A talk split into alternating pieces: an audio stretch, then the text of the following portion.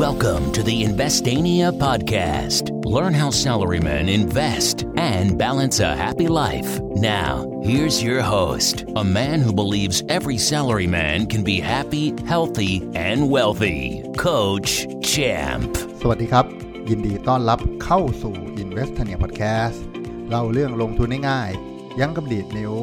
คุณอยู่กับผม โค้ชแชมป์ทัชเชียพงษ์ดำเนินธรรม เจ้าของ Facebook Fanpage Investania ครับ วันนี้ EP ที่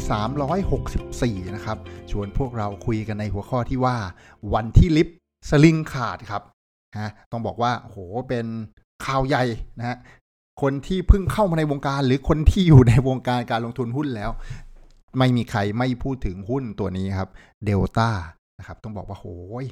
จริง ๆ ต้องบอกว่าใครที่หายไปนานแล้ว หรือจริง ๆ ต้องบอกว่าพ่อค้าแม่ค้าร้านตลาด หลายคนยังรู้จักหุ้นตัวนี้เลยนะครับ เป็นหุ้นที่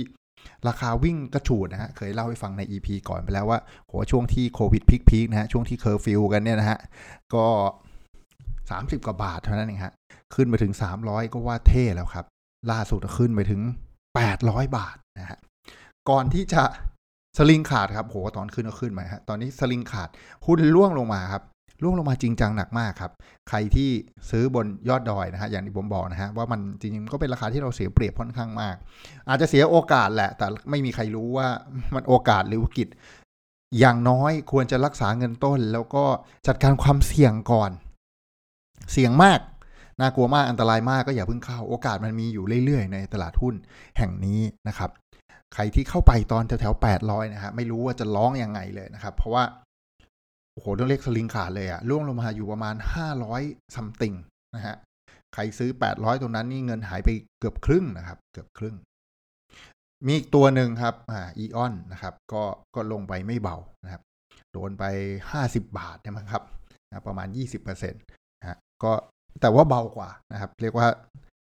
สลิงขาดเล็กๆฮะอย่างเดลต้าเนี่ยเรียกว่าสลิงลิฟขาดล่วงลงมาอย่างรุนแรงนะครับทำให้หลายคนที่แย่ขาเข้าไปนะฮะ เห็นว่ามันกำลังร้อนแรงคิดว่าจะขึ้นต่อไปถึงพันจุด ไม่ใช่ถึงพันบาทนะฮะก็เหนื่อยหน่อย ต้องบอกว่าก็เหนื่อยหน่อย ต้องทำใจนิดหนึ่งนะครับ พอเข้าไปในจุดที่มีความเสี่ยงสูง ครับ อย่างที่ย้ำบอกกันแหละครับว่าเอ่อพอวันที่เราเข้าไปในจุดที่คนอื่นเขามีต้นทุนถูกกว่าเราจริงจังลองคิดดูนะครับ ช่วงประมาณมีนาเมษาเนี่ย คนที่ซื้อตอนนั้นต้นทุนก็อยู่ 30 บาท 50 บาทนะฮะ หรือว่าช่วงพฤศจิกาเนี่ยอาจจะอยู่แถวๆไม่เท่าไหร่ร้อยนะฮะร้อยสองร้อยสามร้อยวันที่เราเข้าพรวดนะฮะไปตอนหกร้อยเจ็ดร้อยหรือว่าแปดร้อยเลยวันพีคๆนะฮะลงข่าวกันคึกโครมว่าแบบโอ้ตอนนี้เดลต้ามี Market Cap เป็นอันดับ 2 ของประเทศไทยแล้วถัดจากปตทเท่านั้นเองขึ้นมา แต่ที่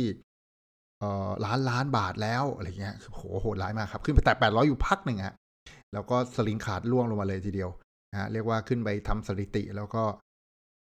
ตกลงมาอย่างหนักหน่วงนะครับต้องบอกหนักหน่วงครับย้อนกลับมา อย่างเอ่ออีออนนะครับ เป็นหุ้นที่ผมก็เข้าซื้อในช่วงเดือนมีนานั่นแหละจริงๆ ผมมันวิ่งไม่ได้เท่าเดลต้านะ ถ้าเราหยิบเดลต้าตอนมีนาแทนที่เป็นอีออนแต่ว่าเอาอย่างที่บอกครับผมจัดลำดับความชอบไว้แตกต่างกัน เราเลือก Circle of Competence นนะครับแล้วก็เลือกหุ้นที่ที่ถูกใจมากกว่า แม้ว่าเดลต้าจะอยู่ใน Circle of Competence ผมนะฮะ อยู่ในวงการ IT โทรคมเลย แต่ว่าแหมผมไม่ค่อยชอบลงทุนหุ้นในกลุ่มนี้นะก็เลยต้องบอกว่าพลาดโอกาสไป ถ้าซื้อตอนนั้นก็ ก็ราคาแถวไม่เกิน 50 บาทแน่นอนตามจุดที่ที่ทำการบ้านไว้ แต่ไม่เป็นไร ก็ได้หยิบอีออนมานะครับวันที่ออนก็ขึ้นไปโหร้อยกว่าเปอร์เซ็นต์เหมือนกันนะ จริงจังนะฮะขึ้นไปตั้งแต่ซื้อตั้งแต่เก้าสิบซัมติงอะขึ้นไปสองร้อยซัมติงได้เลยทีเดียว ขึ้นไปริ้วเลย ในวันที่มันสลิงขาดเหมือนกันครับ ลงมาห้าสิบบาทนะครับยี่สิบเปอร์เซ็นต์นะฮะถามว่าเจ็บไหมก็ก็เจ็บใจนิดหนึ่งนะเสียดาย แต่ว่าก็ไม่ได้มีผลอะไรกับชีวิตครับ ต้นทุนผมอยู่ที่ประมาณไม่ถึง 100 บาทอะ98 97 98 บาทเนี่ยวันที่ลงมาขนาดนี้ก็ยังเฉยๆ อย่างที่บอกครับ พอวันที่คนที่มีต้นทุนต่ำกว่าเรามากๆนะครับ แล้วก็เป็นเจ้าของหุ้นอยู่ วันที่เขาตกใจไปพร้อมกับเราเนี่ยเขาขายราคาอะไรก็ได้ครับ คุณซื้อตอน 220 บาท คุณขายตอน 180 เหนื่อยนะ แต่ผมซื้อตอน 90ขายตอนร้อยแปดสิบผมยังไม่เหนื่อยผมยังเอนจอยอยู่เลยนะยังกำไรเกือบร้อยเปอร์เซ็นอยู่เลย เพราะฉะนั้นเป็นจุดที่ต้องระวังนะครับ ย้ำเสมอเลยว่าหุ้นในกระแสหุ้นที่เป็นข่าวจัดๆเนี่ยนะครับ ระยะยาวไม่ไม่ไม่น่าไว้ใจนะครับ ในระยะสั้นก็พอ trade ได้ นะครับเพราะว่าผมชอบ trade หุ้นขาขึ้นอยู่แล้ว แต่ว่าเราต้องล็อกกำไร เช่น เราตั้ง target ไว้ว่ากำไรสัก 10%เราจะขายเลยนะครับหรือจะขายบางส่วนหรือจะขายครึ่งหนึ่งอะไรก็ว่าไป แต่ถ้ามันผิดทาง 5%เราอาจจะต้องออกเลย ไม่ต้องเสียดายไม่ต้องเสียใจ เพราะวันที่ถ้าคุณไม่ทำตามแผนนี้นะฮะสลิงขาดออกมาแบบเนี้ยโหโคตรเหนื่อยบอกเลยนะฮะใส่เงินไป8 0 0แสนชั่วพริบตาด้วยนะครับภายในวันเดียวกันเหลือ 5 0 0แสนกว่าบาทเนี้ย เหนื่อยนะฮะเหนื่อยเลยนะนี่แปดแสนใส่แปดล้านนี่จะเหนื่อยกว่านี้นะฮะถึงบอกว่าในวันที่ลิฟต์มันสลิงขาดเนี่ยครับมันอยู่ที่โพซิชันของเรา ถ้าคุณมาสายออมหุ้นเนี่ย พวกนี้ไม่ใช่จุดที่คุณจะซื้อเลยนะครับ เลยจุดซื้อมาแล้วทั้งนั้น จริงๆว่าเดลต้านี่เกินร้อยบาทเนี่ยเลยจุดซื้อไปแล้วแหละไม่มีจุดซื้ออยู่เลยนะฮะแต่ถ้าคุณมาสายเทรดมีจุดซื้ออยู่ตลอดเพราะมันเป็นเทนขาขึ้น แต่ว่าคุณก็ต้องทำกันบ้านทำเรื่อง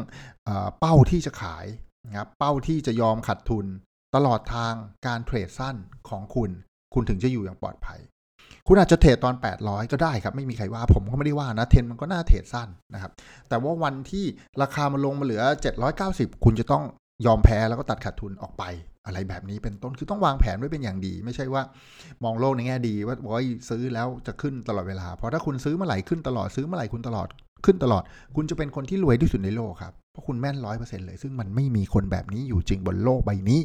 นะฮะมันต้องมันไม่มีอยู่จริงอะนะแต่มันอาจจะมีอยู่ไม่จริง เช่นแบบเฮ้ยถ้านั่งทายไม่ชินโดเรมอนไปได้หรือซึ่งมันยังไม่มีจริงนะครับ ดังนั้นก็ขอให้ระวังถ้าเราจะเทรดสั้นนะครับ แต่ส่วนคนที่ออมยาวเนี่ยพวกนี้ไม่ใช่จุดซื้อเลยนะครับ ไม่ใช่จุดซื้อเลย เพราะว่ามันเราเสียเปรียบเราเสียเปรียบเยอะมากนะครับ หวังว่าเรื่องราวในวันนี้แล้วเหตุการณ์ในวันนี้ก็จะเป็นอุทาหรณ์นะครับ ให้ให้พวกเราระวังตัวกันมากขึ้น ใครที่ ตัดขาดทุนไม่ทัน หรือจริงๆ ไม่ได้ตั้งใจวางแผนตัดขาดทุนเลยเฮโลตามเข้าไป แล้วท้ายสุดก็จะออกไปจากตลาดหุ้นแล้วบอกว่าตลาดหุ้นมันไม่ดี แต่ในขณะที่เนี่ยมันจะมีคนที่ซื้อเดลต้าในราคา 30 บาท 50 บาท แล้วยังถืออยู่เลยอะขึ้นไป 800 กูก็ดีใจ ลงมาเหลือ 500 กูก็ยังดีใจอยู่ไม่เห็นกูมีปัญหาอะไรเลย อยู่บนโลกใบนี้อยู่ครับ หากคุณถูกใจเรื่องราววันนี้อย่าลืมกด subscribe กดแชร์เพื่อนที่ทำงานได้ฟังเรื่องราวสนุกๆไปพร้อม ๆ กัน ขอบคุณที่ติดตาม Investania Podcast แล้วพบกันใหม่ EP หน้าสำหรับวันนี้ สวัสดีครับ Thank you for listening. Don't forget to follow and chat with us on Facebook at Investania. Check the website for free stuff at investania.com. Tune in next week for another episode of the Investania Podcast.